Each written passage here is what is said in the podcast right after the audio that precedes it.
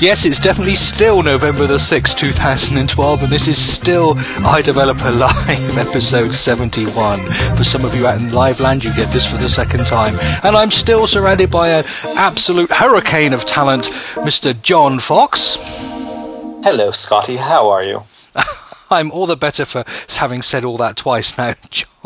Did, did you forget to take your vitamins this morning or something, or you know your your ginkgo or, or whatever it is that you you people eat to try and maintain your mental acuity at this yeah. advanced age? I don't think there is uh, any any uh, natural supplements that is going to help me anymore, John. I'm I'm way past that, and it's uh, um, yeah, I, I I have no sure. Beyond help, I think is the the way it's normally described to me by my wife, but.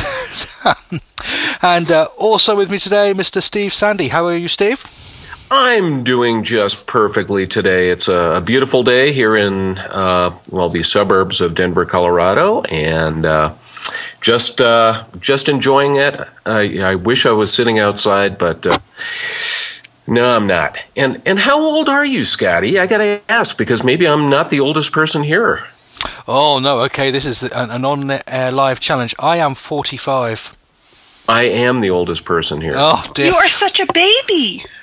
I. you notice I'm not telling them how. No, I'm I'm 55. 55. But, uh, well, there we are. What there we, it's it's okay, but it, that's a very distinguished age. I'm in that sort of uh, in the middle age where nobody cares about you or anything. that's you know, you're now at the age where you're seen to be uh, yeah yeah you're seen to be dignified and uh, full of wisdom. Full of something, that's yeah, for sure. That's, I wasn't going to go there because we've only.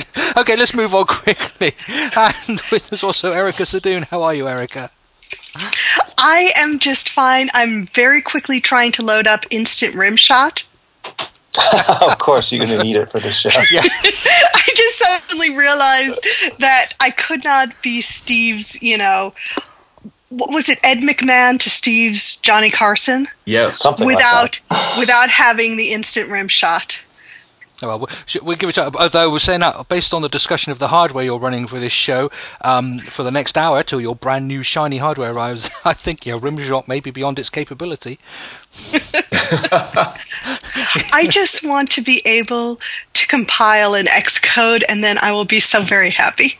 I subcharge. I should imagine at the moment, even a, um, on your very old. Erica's running a very old Mac Mini for those who are wondering what the heck we're on about. And so imagine your compile times are, shall we say, quite slow at the moment. And my new Mac Mini, I name all my Macs after apples.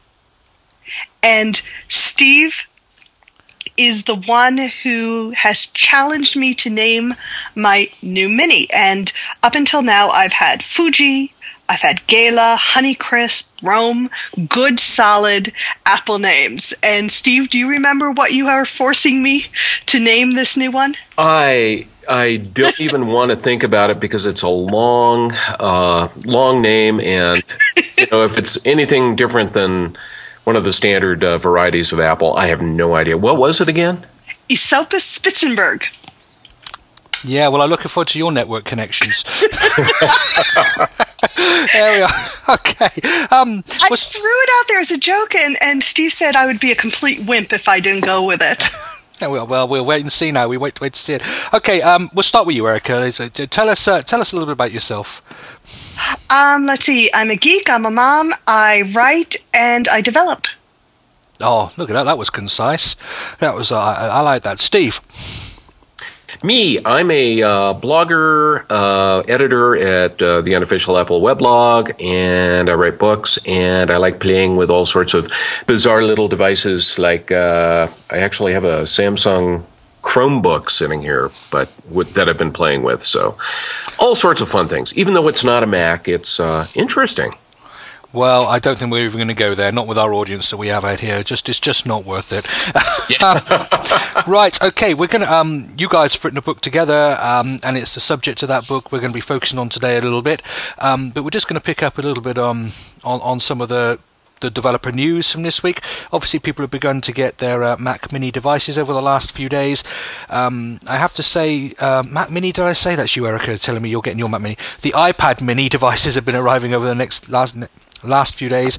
Um, generally, the blogging and the tweeting about it has been very quiet, other than people just saying, yeah, it works. It's good, and uh, the ret- no retina is not an, an issue. Do any of you guys actually have one?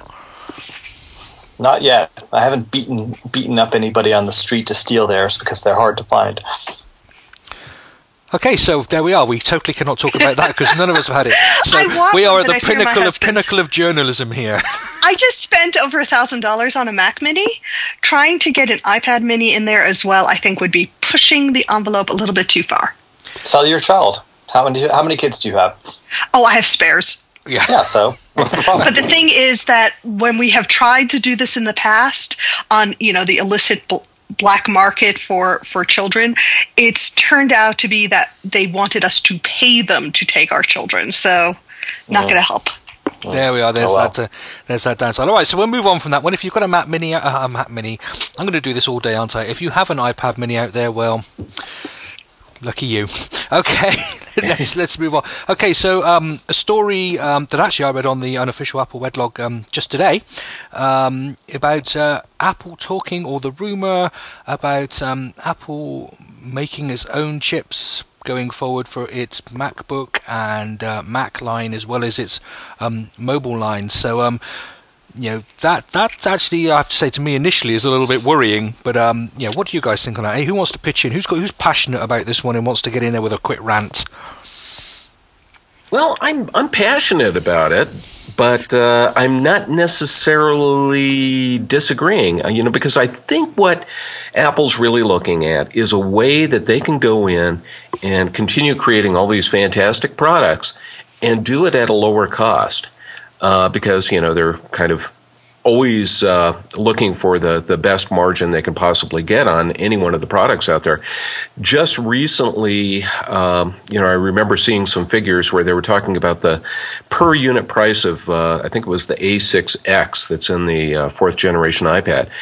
And I think it's like eleven to fifteen dollars somewhere around there. If you take a look at uh, some of the Intel chips, even in the quantities uh, that Apple uh, is buying them, uh, to put into MacBooks and Mac Minis and all these other wonderful machines, uh, it tends to be uh, just about an order of magnitude more. So, uh, you know, I think for Apple, they'd look at it and say, wow, we could, you know, even stick four A7 chips or whatever the, the next generation happens to be uh, into a MacBook Pro, get better battery life, uh, you know go on in this direction. So you know from the the hardware and financial point uh, i think it's a great idea. From the development standpoint i'm not a developer. And you know so it's kind of odd that we're on iDeveloper live. But uh, um, i'd like to hear what the, you know basically what erica has to say about that I think that the A6X chip is really hot, and I'd love to see what else Apple can do. I think that insourcing their chip design is an exciting development. I don't have a problem with it, so I can't really rant. I, I guess it, one of the questions here is going to be is um, you know, this is bigger than just just developers. Obviously, moving. Um, you know the, the Intel, the uh, PowerPC to the Intel move went about as smoothly as could be expected for a um, you know a processor change. Uh, and you would guess that if Apple do this, they will do the change to their own processors, s- is you know they'll learn the lessons they've learned from that, and we can assume that it will be at least as good, if not better, as an experience for developers. Um, obviously, a lot of software died during that transition, but then again, if it wasn't being active, actively developed, I don't think that was a bad thing for the platform to have software disappear and die. Um, you know, if you've just Well, we do have and- LiPo. yeah, and I know that this will make no sense to Steve. Sorry, Steve, but we do have LiPo. We do have the option of producing executables that are, you know, compatible with multiple platforms. And if I really wanted to get into my uh, tinfoil hat, it'd be really interesting if Apple did a laptop that was more ARM-ish than Intel-ish. Hmm, that's see. I, but my other concern here is I want I, I'm you know the the success of Apple desktop and, and laptop devices over the last um, five or six years now. You know how much of that has been due to the fact that people moving to the platform felt secure in that they could actually still run Windows if they needed to, wanted to, or could do. Um, you know, and, and that was allowed people to begin to try the platform and use the platform. Now I know Apple aren't going to do this tomorrow, and you know if if Apple change their chipset and that goes away, which Mm-hmm. Maybe it will or maybe it won't. I don't know. I'm just wondering, will that affect things? I'm not saying that should be a good reason to stop it, but that would be, you know, maybe the platform would slow down a little if that was the case. I'm going to defer completely to Steve on this because I try to pretend that the Windows world doesn't actually exist. Well, I just have one quick answer, and that's what about Windows RT? That runs exactly. on, on ARM platforms. So maybe that's the solution. Now, one of the big uh, complaints we've heard from a lot of the people that are going out and buying the Microsoft Surface is that they expect it to run all of their Windows apps, and they're, of course, are not able to do that.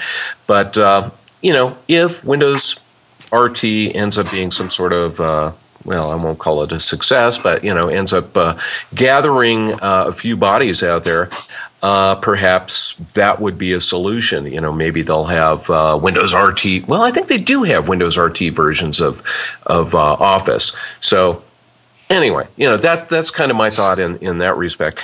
Uh, one thing. You know, it's kind of funny that we're talking about this right now uh, today because, like I said, I've got this uh, Samsung Chromebook sitting here, and basically, you're talking about a machine that just runs a browser and a bunch of web apps, and it is incredibly fast. It's running, a, I think, 1.7 gigahertz uh, ARM chip, uh, Exynos or something like that, named by, made by uh, Samsung. And uh, I mean, I'm looking at this thing, going, yeah, it doesn't provide all the power of my Mac Air, but then again, it does a heck of a lot that I, I needed to. So, well, I think what we're talking about fundamentally here is the subversion of what it means to own a computer. I think that Apple really broke the computer when it introduced the tablet because the demand has been so high for a population that previously assumed that they needed a general purpose computer. Indeed. Yeah, I think I think by the time Apple do this, I mean, let's say they're three to four years off. Um, I mean, we're beginning to see lots of people owning just a tablet and, and, not a laptop or a desktop. You know, that's going to be well more established. So maybe. Um, and the Chromebook ties directly into this revolution. The fact that people have a $250 machine that does nearly everything they wanted to do, except, of course, it doesn't do video particularly well and it doesn't do a lot of gaming particularly well. But we're talking about a redefinition of what a consumer computer is. And as developers, that is something definitely has to pay attention to. Yeah, I mean, we need to, you know, the consumers are the important people, not us, if we're totally blunt about it. It's going to be interesting, but still, I think we'll be discussing this many more times, and I think um, it's uh, an interesting thing. But uh, let's not spend too much time on it, because there's nothing we can do about it, and it's only a rumour at the moment, so, you know, why waste more than several hundred hours on it, which people will do over the next few weeks? Okay, right. Um, now, let's let's tell people why you guys are on. Um, it's not just because you're great folks. It's because you two. No, uh, we have a book. you two wrote a book um, called Pitch Perfect, um, trying to tell us. Uh, dumbass developers with no idea of marketing and pitching our products, how to get uh, uh, people like yourself in the press and in other areas of industry to take notice of the uh, hopefully great work that we've done. Um, so, where should we start? Uh, yeah, um, Steve, uh, we'll start with you. Tell, tell us what you know. What made you write this book? What got you together to do this book? You know, what were you? What were your goals beyond anything I've just said? Well, uh, Erica and I, um, we actually started up our own little uh, e-book publishing company uh, little over a year ago, and uh, one of the things that we had talked about quite a bit prior to doing that was the fact that so many times we would see uh, emails coming in uh, to our little TUAW uh, inboxes, and it was they were from developers who were saying, "I have a great app. It is the coolest game you want to see. Could you please review it?" Now, when you get 80 or 90 or 100 or 150 of these a day, you know what we do with them. And that's basically, you know, unless it really grabs us immediately, uh, generally that email is going into the trash. So uh, what we did is we said, you know, what is it that makes a pitch that we pay attention to? That we, you know, some uh, developer comes in and says, "Wow, I've got this uh, cool thing that I've just finished uh, spending a year on. It's the greatest program, and here's why. And you're just going to love it. And oh, by the way." Um, may I send you a uh, promo code for it? You know, they try to get us a little bit more involved. So anyway, we took all of those things that make the uh, the uh, pitches that we actually respond to, and uh, condensed that into a book. Uh, got uh, the wonderful Nitrozac and Snaggy from Joy of Tech to provide some absolutely funny and hysterically good diagrams and, and cartoons for the book. And uh, it's done pretty darn well. In, in fact, uh, we, um, I don't know if we can really announce it, but we do have a, a publishing deal going with a traditional publisher, and it will be out uh, in ebook and uh, uh, paperback version here pretty quickly. So, anyway, that's that's kind of the short story behind uh, why we wrote the book. Excellent. I, I, Sorry, carry I on. have a general observation is something I, have come to realize sadly. I mean, in, in, or I wish I'd realized it earlier, but I think the general case is that you have to earn people's attention in, in like 10 second increments. And, you know, when I was first starting out, I always used to assume that I could write, you know, seven paragraph life story to somebody who, whose help I was trying to elicit in whatever it was, whether it's feedback or to write about something. And I was always bitterly disappointed when they didn't write back immediately with a lengthy response until I realized that, that, you know, people who you're asking help from receive a gazillion requests all the time, and most of them really are dull and boring as you want. And even the ones who that you might find interesting, when you write somebody a book, if if the if the if you don't ask for something very actionable and that you can respond to right there and right then, it's really hard to get people's help. And I think it's all the more troublesome now when many emails are being read while on the go. And, and it may not even be noticed if, if, if the subject line is, is, is in itself not well crafted. Is that not the case? Absolutely. And we get so much email, and we have an absolute need for finding good apps and good hardware to review. We are constantly on the lookout. However, we are overwhelmed by competing pitches. So if we have a few dozen pitches to go through and we need to fill one spot for a day for a particular kind of review, we're going to go through all those pitches and your pitch has to stand out from the very beginning, from that subject line to catch our eye, to convince us that yours is the app that, or the, you know, the hardware that we want to grab, that we want to, you know, develop into a post on our blog that, that, let me ask this: This is also kind of uh, uh, related. I mean, last last show we actually talked about thanking people, and and I was very happy to see that you know that that elicited uh, Dan uh, Dan Wood, a good friend and, and, and colleague of mine, you know, who wrote a, a, post about thanking people that had helped him along. Mm-hmm. To, to what you know, I think that that people tend to forget that uh, you guys are human beings too. We're all human beings, and and and you know, it never hurts to to kind of pre-build a relationship, does it? I mean, you, you, Erica, have written all these great articles, and actually, hold on just a second. Go with Steve for a sec, okay? Oh, I think her Mac Mini just showed up. Oh, well, that's much more important. Okay, well, I'll, I will. Steve, you're you're you're a human being as well. So when you, I mean. It, if the very first contact you ever get from somebody in the world is immediately asking you, you know, to, to do this work for them or to do this, you know, this this favor for them, how does that compare with, you know, I know that you got get lots of email, but people who who do who are in your position, you you you must glance at virtually every email that comes in, even if you don't have uh, the time to take you know to take to, to, to fully consider it. But if somebody comes in and says, nice work, I like the article, or some little thing, you might remember it the next time somebody comes in and asks you for something. No, I mean, does it? Does it? I, I, can't imagine that it ever hurts to if you're going to follow some you know blogger, some art, some some some anybody whom you're going to ask help for. Doesn't it help to kind of uh, do some pre-roll ingratiation for lack of a better term.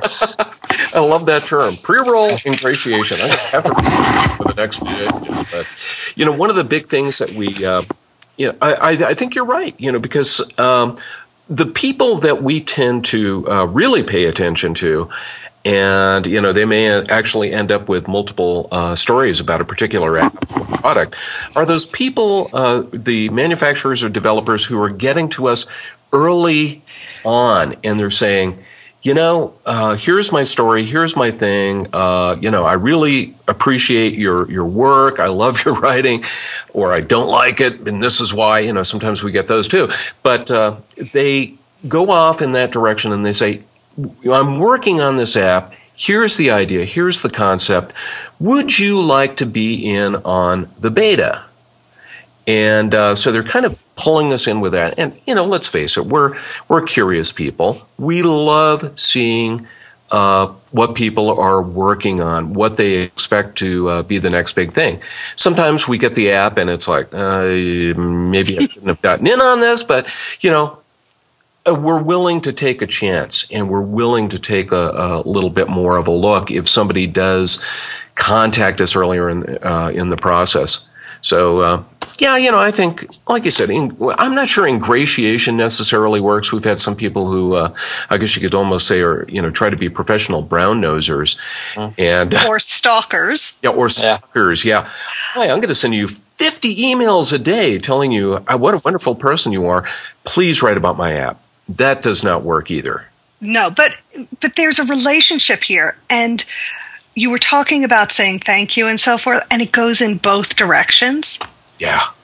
It's not just the developer to us. We want to build those relationships to the developers as well it, that humanity isn't just coming to us and saying, "Oh, great bloggers, please, please, great bloggers, please cover my thing because then I will earn lots of money." It's about trying to find things that are really exciting and share that excitement. And you cannot do that if you're living in a world that's just a box with email coming in one end and reviews going out the other end. So creating that relationship is something that has to be built on both sides. Okay, so um, you know the book is. I mean, I've read the book. It, it's it's a great read. There's some great advice in there. I have to say, you know, um, I have to go back through it now with a fine tooth comb and start underlining stuff and doing it out I just did the skim read initially. Um, it's a couple of hundred pages, so it's it's not a, a long read, but equally it's crammed with detail, and we're not going to go through every detail here today because, firstly, that would take too long, and secondly, it means people wouldn't need to buy your book, and that would defeat the point of you writing it. Um, so um, let's be perfectly blunt about that. But but maybe it'd be good just to take a a, a um, you know a brief summary um, uh, run through uh, the book, just looking at a number of different areas that people um, need to look at and think about when, when when coming to you. And obviously, we're not going to cover all the detail, but just you know maybe one or two tips in each area. So you know, I've just you know, I've written my app. i i I now need to get some people to look at it and do stuff. You know, what are the things? You know, what's the first thing that should be going through my mind when I'm looking to contact one of you guys to take a look at what I'm doing? Before you even develop your app, remember way back when you were thinking to yourself, is this app a good idea to develop? At some point, you had to look around and say, what other apps are out there and what sets my app apart? That process, call it a competitive analysis or whatever. At some point, you had to think to yourself, there are so many of this kind of app and so many of that kind of app. Why am I bothering investing my time and effort to creating this app? And the reason you gave yourself is what we call a hook. This app is set apart because it provides these strengths. It provides these features that is different from the existing market. If you went through that process to choose which app to develop, that is the source of the pitch after you develop it. Okay, that's really interesting because actually, we, you could argue that this isn't anything to do with marketing um, or selling your stuff. This is about if you can't do that, then you shouldn't have ever written it in the first place. There's that, but is that too let's harsh? just assume it, it's. I'm I'm not going to even go there, but every app has to have a hook. If you want coverage from a blog, let's say that you did a Tetris type game. What are the chances that we're going to cover it? I would say pretty low. We have seen a bajillion, and that's a literal term there, except it's not, but I'm trying to be humorous here. But we have seen so many Tetris apps. We have seen so many, there are three items, and you connect the three items, and then they disappear apps. We have been inundated with copycat, boring applications, and we want something that stands out and sparkles and is unique and useful and fun and amazing. And if you have been building something that's more or less the same as other apps, we probably are not going to be interested in it. So the first thing you've got to figure out is what we call an attract point. What is the thing about your app? And I'll let Steve explain why, but what is the thing about your app that sparks, that gives you a hook that makes it something that we want to know about and we want to evangelize because that's what we do. We are professional evangelists. We go out there, we fall in love with apps, and then we go out and say, here is an app we love and here's why you should buy it. Okay, Steve, so you said you were going to explain stuff to us. Well, I was going to explain the term attract point and this is kind of a fun little bit in here. Uh, you know, everybody who was at uh, uh, yeah, probably about two years ago, got a real laugh. We we got a, and uh, you know, I hate to do this uh, or you know make fun of someone's uh, command of the English language, uh, but we got this kind of poorly written email. And one of the key points, it, w- it was something that had, you know, Bravura Babe. Yeah, Gravura Babe was the name of the app, and basically it said her attract point is big breast. and so ever since then, we've kind of referred to you know kind of the key feature in an application as as you know her attract point or the attract point. But it's really key you know basically this guy did come out and tell us what the big attraction of his app was. Still didn't review it because it you know was but we wanted to we wanted to so bad. But you know it, it was yeah, I don't know. That that just has been a, a laughing uh, matter for months, years. It's it's absolutely uh, hysterical. But uh, so not only does the trap have to be in a trap point, the trap point has to be something of value. Absolutely. well, in this particular, I'm not case, saying large breasts don't have value, but I mean, as far as um, as, as, as far as bloggers are concerned, well, certain bloggers they have more value. As far as your blog is concerned. Had to do that. Sorry, uh, but you know, but you know that does tie very nicely into what are attract points. Yes. You know what makes what makes an application specifically, you know, valuable. And you know, we do go in the book through a list of things of what sets an app what makes a, a, a product attractive what is a objective thing that you can use to evaluate how important your application or other product will be to a blog? Is it innovative? Is it offering something that you know hasn't been seen before? Is it an exciting app that just makes us go oh man that's just totally cool is it an app that's newsworthy? For example, um, we've just had a big hurricane. And today I'm getting on the phone right after this talkcast, and I'm going to be talking to the people at CrashPlan. Now, you probably have heard of CrashPlan if you're in the United States, because that's one of the major off site backup companies that lets you save your data. Well, there are lots of people along America's East Coast who lost their computers, they lost their houses. It's a huge tragedy for them. But here's a series of apps and services that tie into that news story that are relevant because people are now saying, what can I do looking towards the future to protect my data against this kind of thing happening?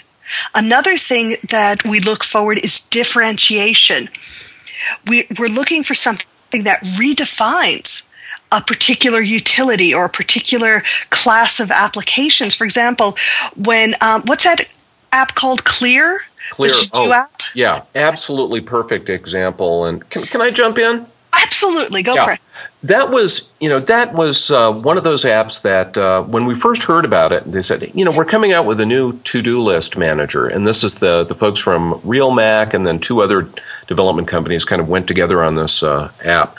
But uh, you know, when we first heard about it, another to-do app, it's like yawn. you know, I really could not care less. However, when uh, we were actually given a kind of a preview demonstration of the app. Uh, I think it was at uh, I or MacWorld iWorld last year, and it suddenly clicked. It's like, wow, this has an amazing user interface. That's what different, differentiates that uh, specific application against all the other Me Too products that are out there.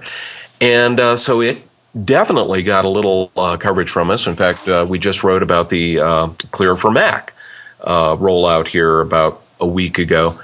And, uh, you know, so something like a completely unique or different uh, take on a, a, user interface, something that's easier to use or more intuitive to use, yeah, that's that's really going to to grab us. Uh, you know, it's the old hook in the cheek, so to speak. if you you know fish and you're fishing for us, uh, you you definitely got us. Yeah, it sure seems like this whole uh, you know uh, what have people done with it? I mean, my, my experience in, in, is that you know if you're if you do produce something that's good and you do manage to to, to get somebody to, to to be willing to write about a brand new app, you know nobody's heard about it. If it meets some minimum quality, the person is nice. It, it, it does it does meet those things. You get that kind of first release. That then after that it sure seems that no, nobody really wants to write about something if it's just kind of a speeds and feeds update isn't it? Kind of true that that you know what matters then after a product has been released is what interesting things have people been done with it. I mean that certainly ties into the you know there's a hurricane man my life is in, in ruins but at least i have my data. That's a great that's a great story isn't it? I mean and and even when there's not a disaster it, you know, if somebody comes back to you and says, "Hey, I just wanted to update you six months after the release. I'm so proud of this great stuff that that my users are doing with the app." You know, wouldn't that be make you slightly more inclined to write about it than than something that says, "Hey, I've just released and here's an update. It's compatible with this new rev of the operating system." Oh, absolutely. And you know, one thing that uh, we also you know talk about in the book, um, you know, in addition to uh, I guess you could almost call them the uh, fascinating user use cases. That's almost a little uh, redundant there, but you you get my point. But one thing other than that is uh, we do talk a, bit, a, little bit about hardware uh, because you know there are a lot of people who make accessories for the iOS and Mac uh, uh, ecosystems, and you know it's there are like five billion uh, different, and I'm not exaggerating, five billion uh, different iPad cases, iPhone cases. You, you know, it seems like everybody and their brother has made one. But what gets us there uh, is if somebody comes in and they say, you know, by the way, I have this specific case that I've made. Uh, it uses a different type of material than anybody's ever used before, which is good because of this reason or that reason. Um, and by the way, you know, 20% of every sale goes to, uh, uh, you know, help the, the homeless or to feed children in Africa, something like that. Those are human interest stories. You know, we, we are a news source. We do like that kind of information. We've seen apps that also have that little social hook where people will come in and say, uh, you know, for a limited time, what we're going to do is, uh, you know, every sale we're going to take uh, one dollar and it will go to uh, a specific charity. You know, right now would be a perfect time for somebody to say we're going to take, you know, one dollar off of every sale of our four ninety nine app and uh, send it off to uh, relief for the hurricane victims, something like that. That would grab our attention, and I can hear millions of people typing right now, sending emails to me. You're going to get a flood of emails in the morning. Yeah. It's sorry, Erica. Go on. No, no, no, no. I was just laughing. Go on. That's okay. Okay, so um, just just moving this on a little bit, um, we found our attract point. Um, which we will never forget now after this. Um, and uh, okay, so we, have got something interesting about our app, something unique, something that makes it special, or, or, or something around it. Um, okay, you know, just writing that on the back of an envelope and popping it through your door isn't going to work. So, um, I guess you're looking for things to be presented to you, not necessarily in a fixed format, but in, in, you know, how should people be presenting this information to you in a way that makes it useful for you, the way that you're going to notice it, you're going to be able to use it well. Um, you know, are you looking for long spiels of text or just some points? Then that you need to get in touch with them. How do people approach you once they've got this idea? It's an elevator pitch you've got a very limited amount of time to catch our interest before we go to the next email. Simply because, not because we're trying to, to be smug or superior, it's just we're under huge time deadlines, we are overworked, we are underpaid, and we have a crapload of stuff in our inbox. So you have to catch our attention from the subject line. That is the first thing we see, and it has to sell your app it has to tell us why we should care and what it is. Okay, just so from the very so start. Put, putting both of you on the spot, can you, um, uh, off the, off the top of your head, can you think of a couple of examples of good subject lines you've received recently, and maybe a couple of examples of some bad ones? I know that's putting you right on the spot, or, or something around there. I know that um, the Arq one, and I just wrote that up today, just absolutely caught my eye. This was a few days ago. I don't know if you're familiar with Arq. This is not um, reference counting. This is ARQ. It's the cloud backup for Mac. It works with Amazon S3. In my mailbox, it says add support for Amazon Glacier. I was all over it. I mean, I was calling this guy. I was saying, please give us an exclusive. We want to cover this. This is something we really want. It's hot. It's a well reviewed product. It's a product that, you know, people have loved over the past few years, and they've just added a new feature that absolutely sells it. So that was a pitch that I really grabbed. And for those of you who are unfamiliar with Amazon Glacier, it is a storage system that is about one tenth the price of S3 and it lets you store stuff for long periods of time um, just archive data so that you can just get stuff off your computer and into the cloud. So here's this, a lot the chat room has been saying what is about the importance of, of demo video so let's say you've got a great uh, you know a, a, great subject line then what, what, what makes the, the, the great kind of beginning pitch say if somebody says you know i've got this great app here 30 seconds have a look at it is, is that where you want to go or do you want text or tell or? me why i should look at the video first Okay. I want that video. I want that video so bad because with 30 seconds of video, and for heaven's sakes, please don't go much longer than that. But for 30 seconds of video, I'm going to understand your app. It's going to tell me what it does. It's going to show me the interface. It's going to show me it in action. And I'm going to have, after 30 second investment of clicking that link, an idea of what your app is and does. Okay. But you've got to be tempted to click that link first of all. So you, you you've got to be tempted. You're saying there needs to be a really concise text pitch to go with the video. Absolutely. I out of every 20 or 30 videos that are sent to us, we're not going to watch all 20 or 30 of them.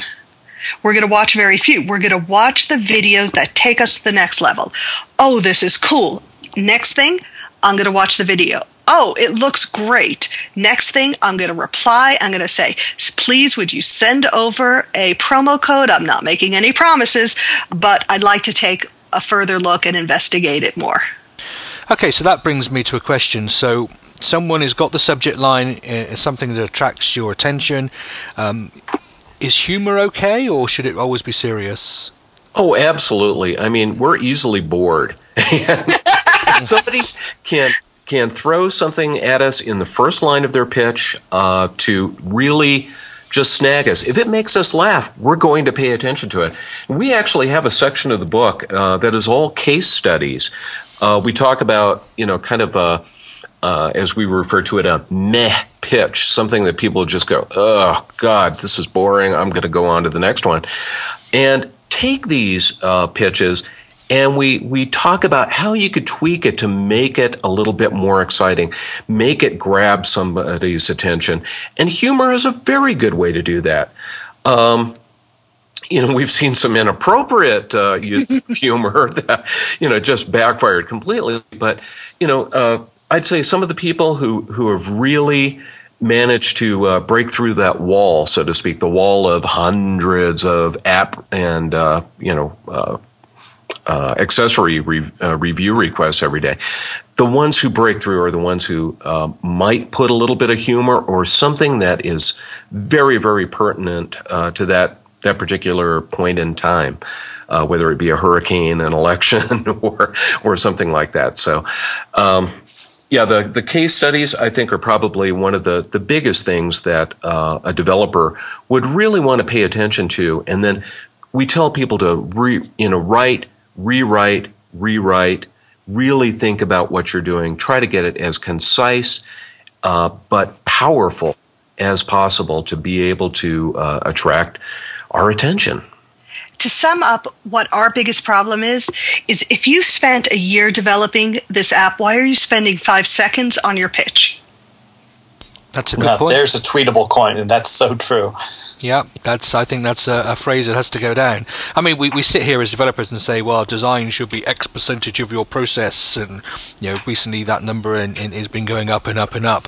You know, but um, you know, it, I'm, I'm I'm working on a blog post at the moment um, I know, don't fall off your chair, John. I am actually writing something. Uh, um, that yeah, it's it's it's. I think the developer community are people who we really don't like marketing. We don't like being marketed to. We're, grumpy old men and women when it comes to being marketed to, and I think that attitude of that we don't like being marketed to affects our attitude to doing marketing. And I think until we, as an industry, as a group of people, can find a um, a more positive attitude to this stuff, the fact that it, you know marketing done well has value to everybody, um, then I think yeah we're going to continue to not really break through in some of these areas. I want to give you an example of a pitch that we got a couple of days ago, and it's a real pitch from someone who clearly worked on their app a very long time. Okay, this is the entire pitch. Hi, the game has been approved. We are set to launch on October 31st.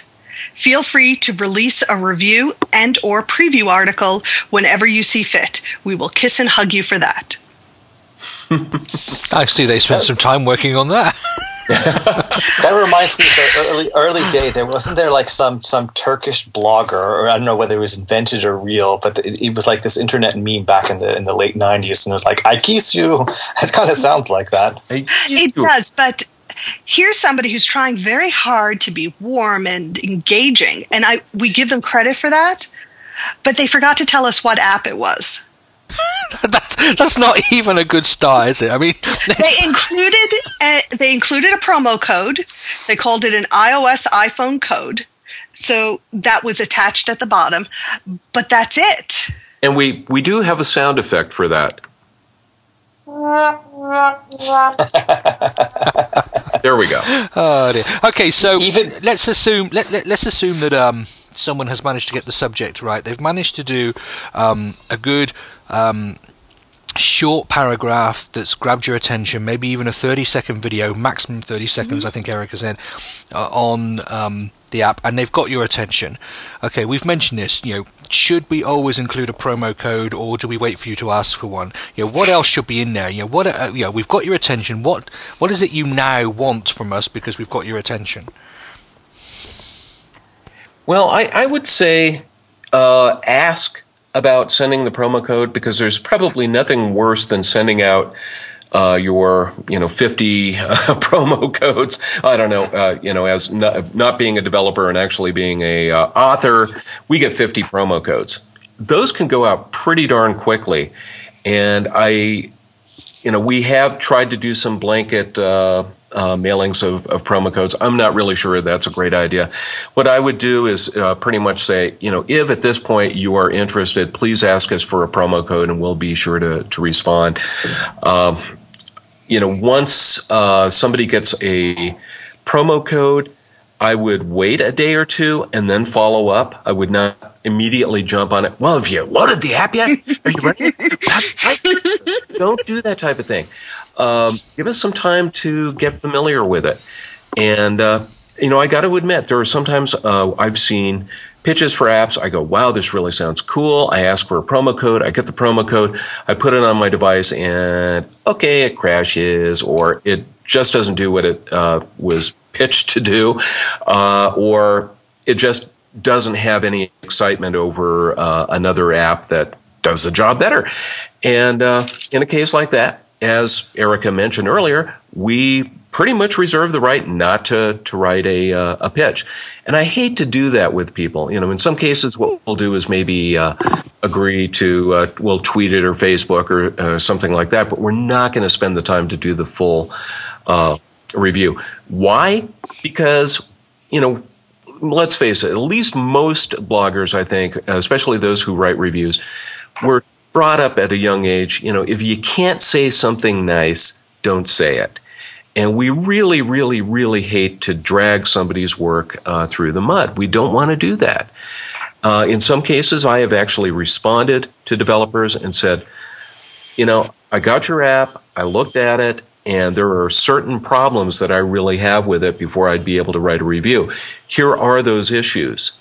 And uh, I will actually spend the time to hopefully allow that uh, developer to uh, know what's going on and why I'm not thrilled about their app.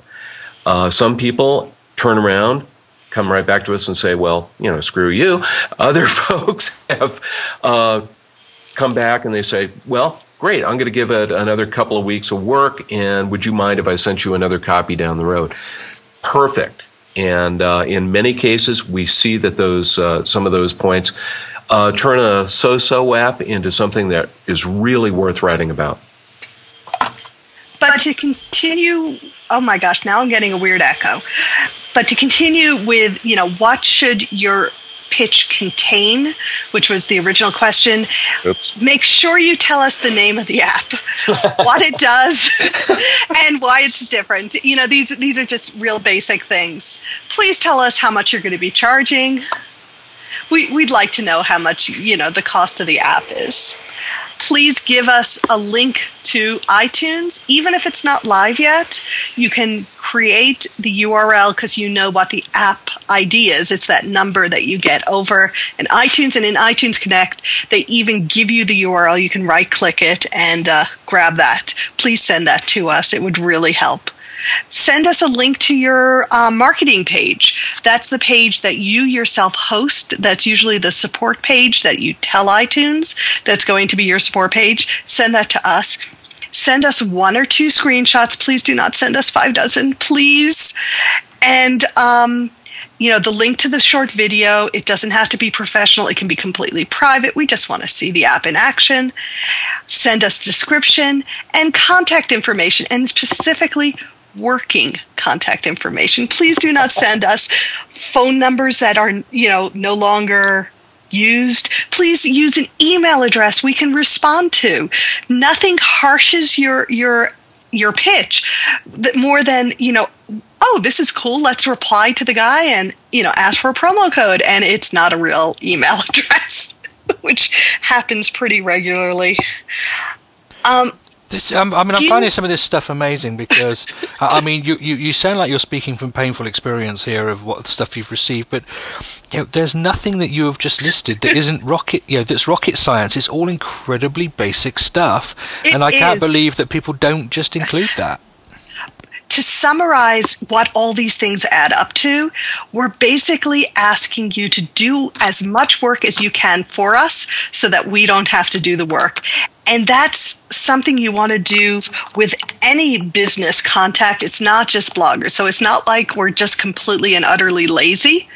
It's that it makes your communication easier to respond to. It is just simply in your best interest. Okay, I mean, so I mean, it's this sounds like if we if we put stuff if we basically that pitch that initial pitch sounds to me to be the key here in your subject line. Now, obviously, we've then got to have a, you know to get your attention. Our app then has to be worth. Um, you know, worth looking at, and we need uh-huh. to have made not make your life difficult by having to ask for lots of stuff. There can be some basic stuff we include, but on the whole, you know, if we have a half decent app and we do this bit well, this shouldn't be an overly complicated process.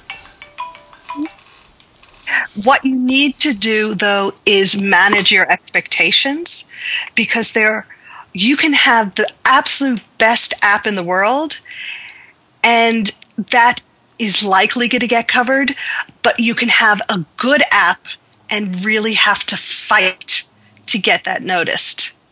And there are good apps that people submit all the time that we simply cannot cover.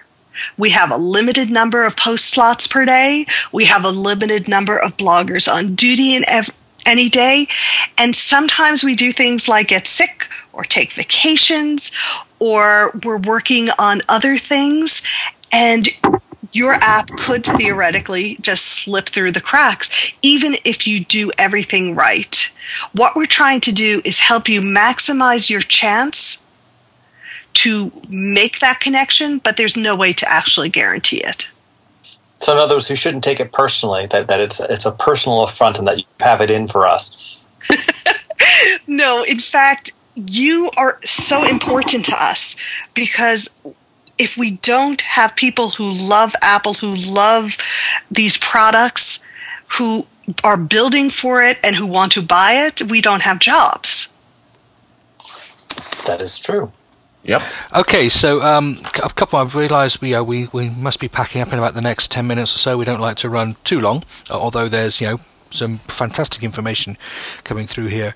Um, a couple of things uh, I want to pick up up on um, some from the chat room and uh, just some from my own. The press release services. Do you ever respond to press releases, or do you like personal pitches?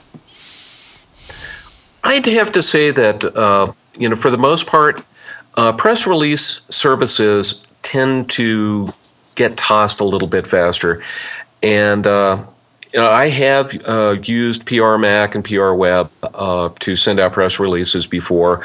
I've you know familiar with that. They're great for uh, maybe at least getting some attention. You know, there are sites that will just take those uh, press releases and basically republish them, but uh, you know, for the most part, if you're really, really trying to get our attention and would like a review I'm thinking a personal pitch is the way to go. Now, that's not saying that you can't go in and you know at least put out a general uh, press release, but uh, the personal pitch is definitely the way to go. We are looking at press releases all the time. It is part of our day. But if you have to choose between one and the other, I think the personal pitch just has it has more heft to it. Okay, and, and okay, so are you guys picking up these pitches from just people submitting to um, uh, uh, TUAW, or do they do people pitch to you on personal email addresses? Where you know, uh, you, I'm guessing you don't want people stalking you. and, and hunting you down and, and turning up at your door with things. Um, you know, so uh, so I guess there's that line that people still need to come through you as a corporation, but it still needs to be in a personal manner. Uh, Uh, I'm curious about this. Is there? I imagine there's a fine line between endearing and, and, kind of creepy. For example, I mean, okay, both of you guys, you know, you you have information pages about that. So if somebody goes to find out a little about you, there's a chance they can say, hey, you know, one little thing I could do. You know, Eric is a mom. If if I came in and and and, and that angle on it, it's like you know maybe I recently had a kid or whatever, and said, you know, my son wants to go to college. You know, that's one more reason why you should should write about it. Do you consider that creepy or not? No, that's that's playing smart. Yep. Knowing the angle, knowing what people are interested is a great way to pitch. It really lets the reader know, the you know the, the reader of the pitch, that would be us. It lets us know that you are aware of what we cover regularly and that this would fit well into, you know, our scope. That's hmm. fine. Okay, there's a great question in the chat room from um, Vittori. Uh, if if the pitch gets ignored, how long do you think? You know, what's a, what's a reasonable amount of time to leave it before, you know, doing a bit more work on it and then resubmitting it? I mean, obviously you don't want to see the refined pitch coming through every seven minutes or so. Um, you know, so so what would be your recommendation there? Personally, I would give it uh, maybe about a week And I know that, you know, for many developers, they've spent so much time and effort working on this particular app. And, you know, now they're finally getting to the point that, hey, they want to start seeing some sales. But, you know, seriously, if, if we see something every day, or multiple times a day, and you know, you kind of jokingly uh, made the comment about every seven minutes. We've had people who just flood our inbox with, hey, you know, have you looked at it? Hey, this is really great. Hey, you know, after a while, it just gets annoying. It's like having a, a parrot on your shoulder that's, you know, yelling mail every time a, an email. and hey, there's my new app idea because people get so many emails they can't know which ones are truly important. So it's going to be a little parrot icon that goes, "You've got mail." Yeah. well, there is one kind of pitch that absolutely drives me batty that I really hate, and it's what I call the hijack pitch, where somebody seems to be approaching you about something else. Oh, I met you at a conference, or, you know, I'm following up on a post that you had, and they'll talk very nicely for a paragraph or two about that particular thing. And then, oh, by the way, here's my, my pitch they kind of sneak it in there. Sort of the stealth pitch. I hate that. Right. So that they probably thought they were trying to be personal and friendly, but actually they were, you know, hi- you see that as a hijack. So it's something that I think is a natural thing to do, but really, if you've got if you're responding about a post that I did or whatever, just talk about that. Send the pitch in a separate thing. You might say, P.S., by the way, keep your eyes open because I'm planning to, to send in a pitch. Okay. That's really interesting. That's a very valuable. Okay, and another question that came out in the chat room: celebrity developers do they get preferential treatment? Oh yeah, they Ooh. do. Absolutely. Oh heck yes. And you know that's it sounds horrible, but usually these people are uh, celebrities for a very good reason. They've done a phenomenal job, at least on one app at some point in their life. Uh, they've been very, very uh, good in terms of yeah, I will say helping us out. What I mean by that is, you know, as a product evolves and ages and uh, you know comes out in uh, new versions. It's nice to uh, be able to get preferential treatment as a blog where somebody says hey we're going to give you advance notice of this or we're going to give you an exclusive. Those are the people that we tend to pay attention to you know because they're doing that type of thing. Also uh, if they work with uh, the blog and say you know we'll uh, help you give away 10 or 20 promo codes for our application uh, you can do with them what you want, give, give them out over Twitter or Facebook, whatever. Once again, that's good because it gets us a little bit more attention and it also lets us get the word out uh, about that person's app. So, yeah, the celebs definitely get more attention. Especially because the basic fact of life for us is that our bottom line is page views. And celebrity developers give us page views. That's what we're all about. We are promoting and reviewing apps because there is an audience out there that's willing to come to our blog and read them. It interests them. They want to find something new and exciting. And that's who, who our customer is. That's who we are trying to please.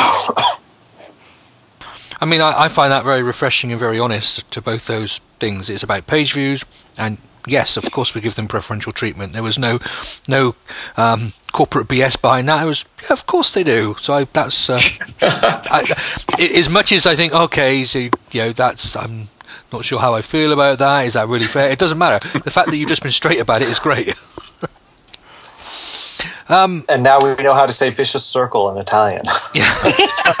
I will try to, to point out because I, I really wanted to make this point and I totally missed the opportunity for it earlier. But Steve was talking about when you don't have something nice to say, say nothing at all. Some of these guys tend to be the absolute most persistent people you can imagine. And often what we'll do is we'll offer them some feedback over the phone or whatever or through email and we'll spend a lot of time telling them why their app wasn't, you know, up to par or could be improved and so forth. And then in return, they will generally spend something like 45 minutes to an hour and a half talking at you, explaining why you're wrong. Please don't do that. yeah, that that's just not going to really help you get a decent review, is it? no, it's. Uh, this is not an isolated instance. This happens all the time, and while they're talking at us, we can't get work done. So we're getting nothing. It's like uh, what's it? The, you know, Gordon Ramsay's Kitchen Nightmares or whatever, where you know he goes in there to try and help a restaurant, and they just spend spend the whole time telling him why he doesn't know what he's talking about, where their where their business continues to go down the uh, down the drain. yeah, but he's paid, and we're not. Okay, that's there we are. right. Okay. Um, okay. Someone's asked what email should you send stuff to for uh, TUAW. That's been put in the chat room, and we'll put it in the show notes as well. Um, okay. So we're drawing uh, to an end here. So. Um, if you you've got a couple of minutes each now, just you know to to get off your chest, whatever you know, you've got a few minutes just to tell people what you think is really important they need to know before. Uh, obviously, other than go buy the book, that goes without saying go buy the book, get the book. It's uh, it's great. Um, yes, I did buy the book. I wasn't given one for this show or anything. I bought it my own money and I read it and it's good. Um, so pitch us, uh, baby, pitch us. it's it's great. Uh, so you uh, tell us. Uh, um, uh, let's start with you, Erica. What you know, What's the last things you want to say out there? You know, what what is your plea from the soapbox to people out there? I was hoping you were going to pick Steve, so that after he figured out what you were looking for, I could kind of go off that. Why? You're going to get first? Okay. Um, yeah, I will. Um, yeah. One uh, one little tip I'd I'd put out there for everybody is uh, once again if you're uh, and it's something we talk about in the book, of course. But if your app uh, has certain features that you would really like to uh, point out as being different uh, you know special maybe there's settings that uh, do something uh, spectacular uh, definitely think about creating a re- reviewer's guide um, it doesn't have to be long it can be a half page it can be a screenshot with you know arrows pointing at different things on the uh, user interface but sometimes that really does make it easier for us to really see those things that you think are extra special in your app and we will pay attention to those Okay, so Erica, you've had your you've had your moment now. Are you ready? I think I am. Which is before you send an email, before you sell an app, please ask yourself, why should people who are not me love this product? because the answer to that is going to be the basis of absolutely everything you do to sell it. It's going to tell your customer why they should click the buy button on iTunes. It's going to tell reviewers why they should spend time and effort taking your app and, and writing about it it's going to be the reason that your app is important. And until you spend that time with yourself to really understand that, it's your product shouldn't be sold. Do that first. Do it even before you develop it, but if not, do it after you develop it and before you try to sell it.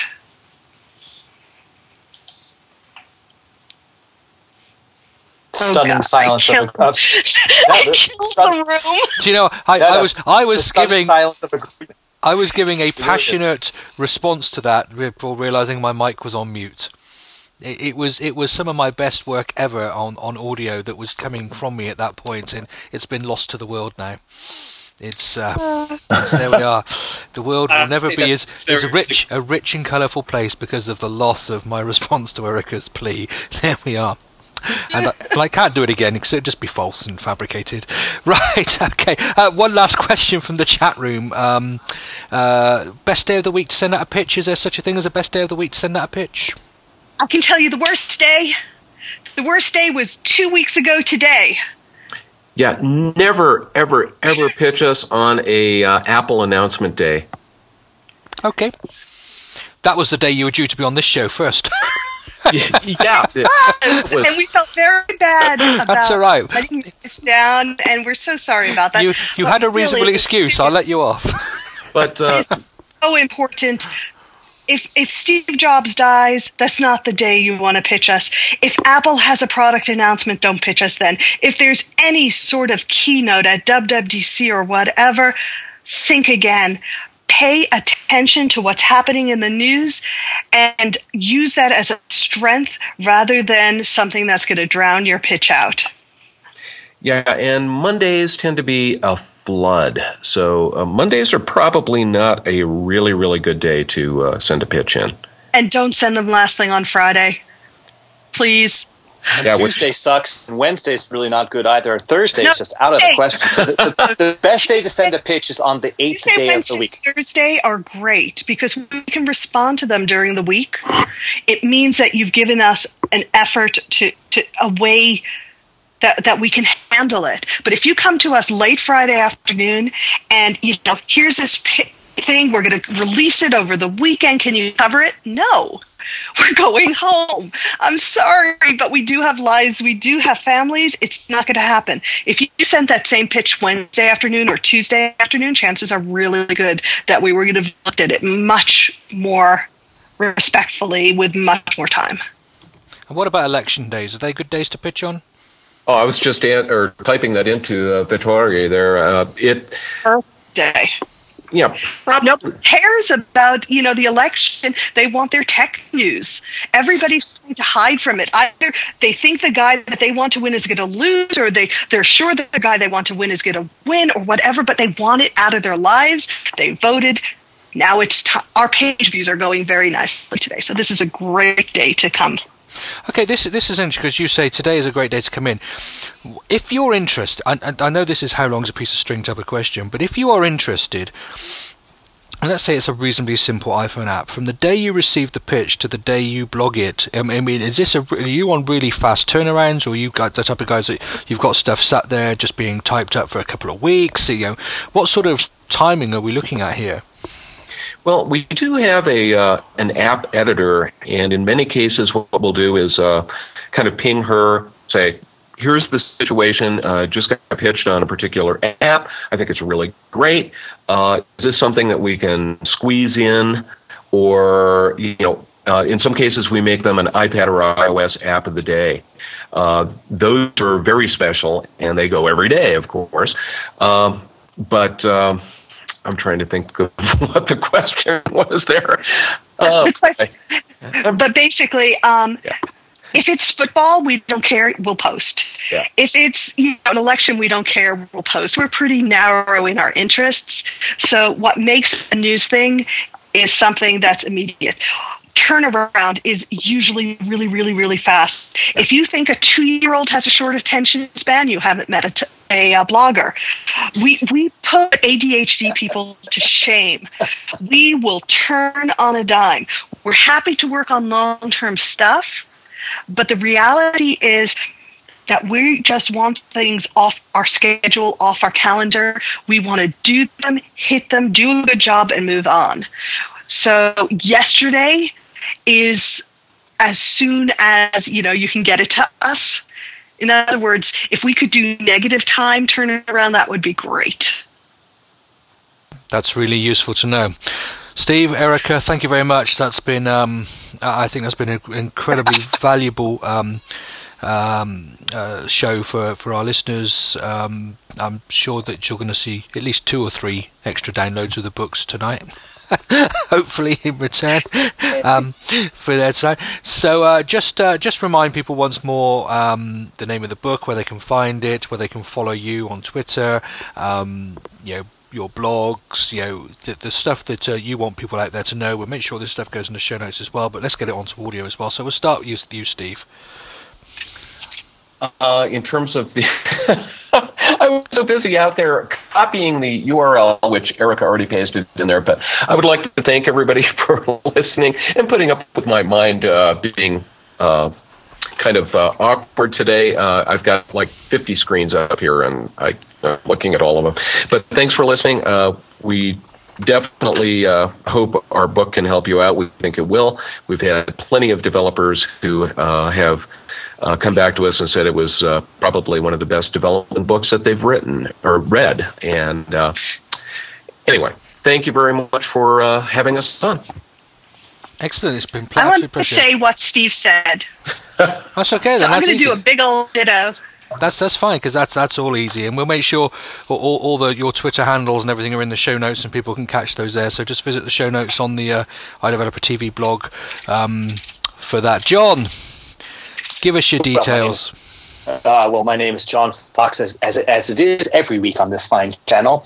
And uh, you can find out all about my product, Memory Miner, at memoryminer.com.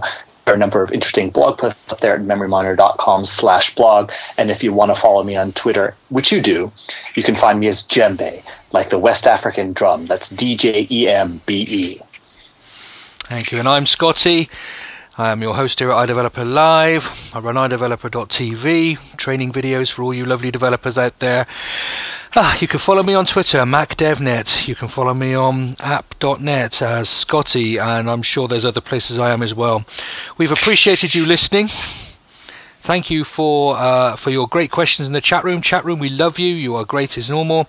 If you're listening on the feeds, please send us your feedback. Please go comment on this show um, on iTunes. It really does help us, and it really um, makes us know that you love us, and it gives us that lovely, warm, fuzzy feeling inside. So there we are. So we're going to leave you with that, and once again, thinking about the attract point. We'll leave those rounded ideas in your mind. Until next time, you take care.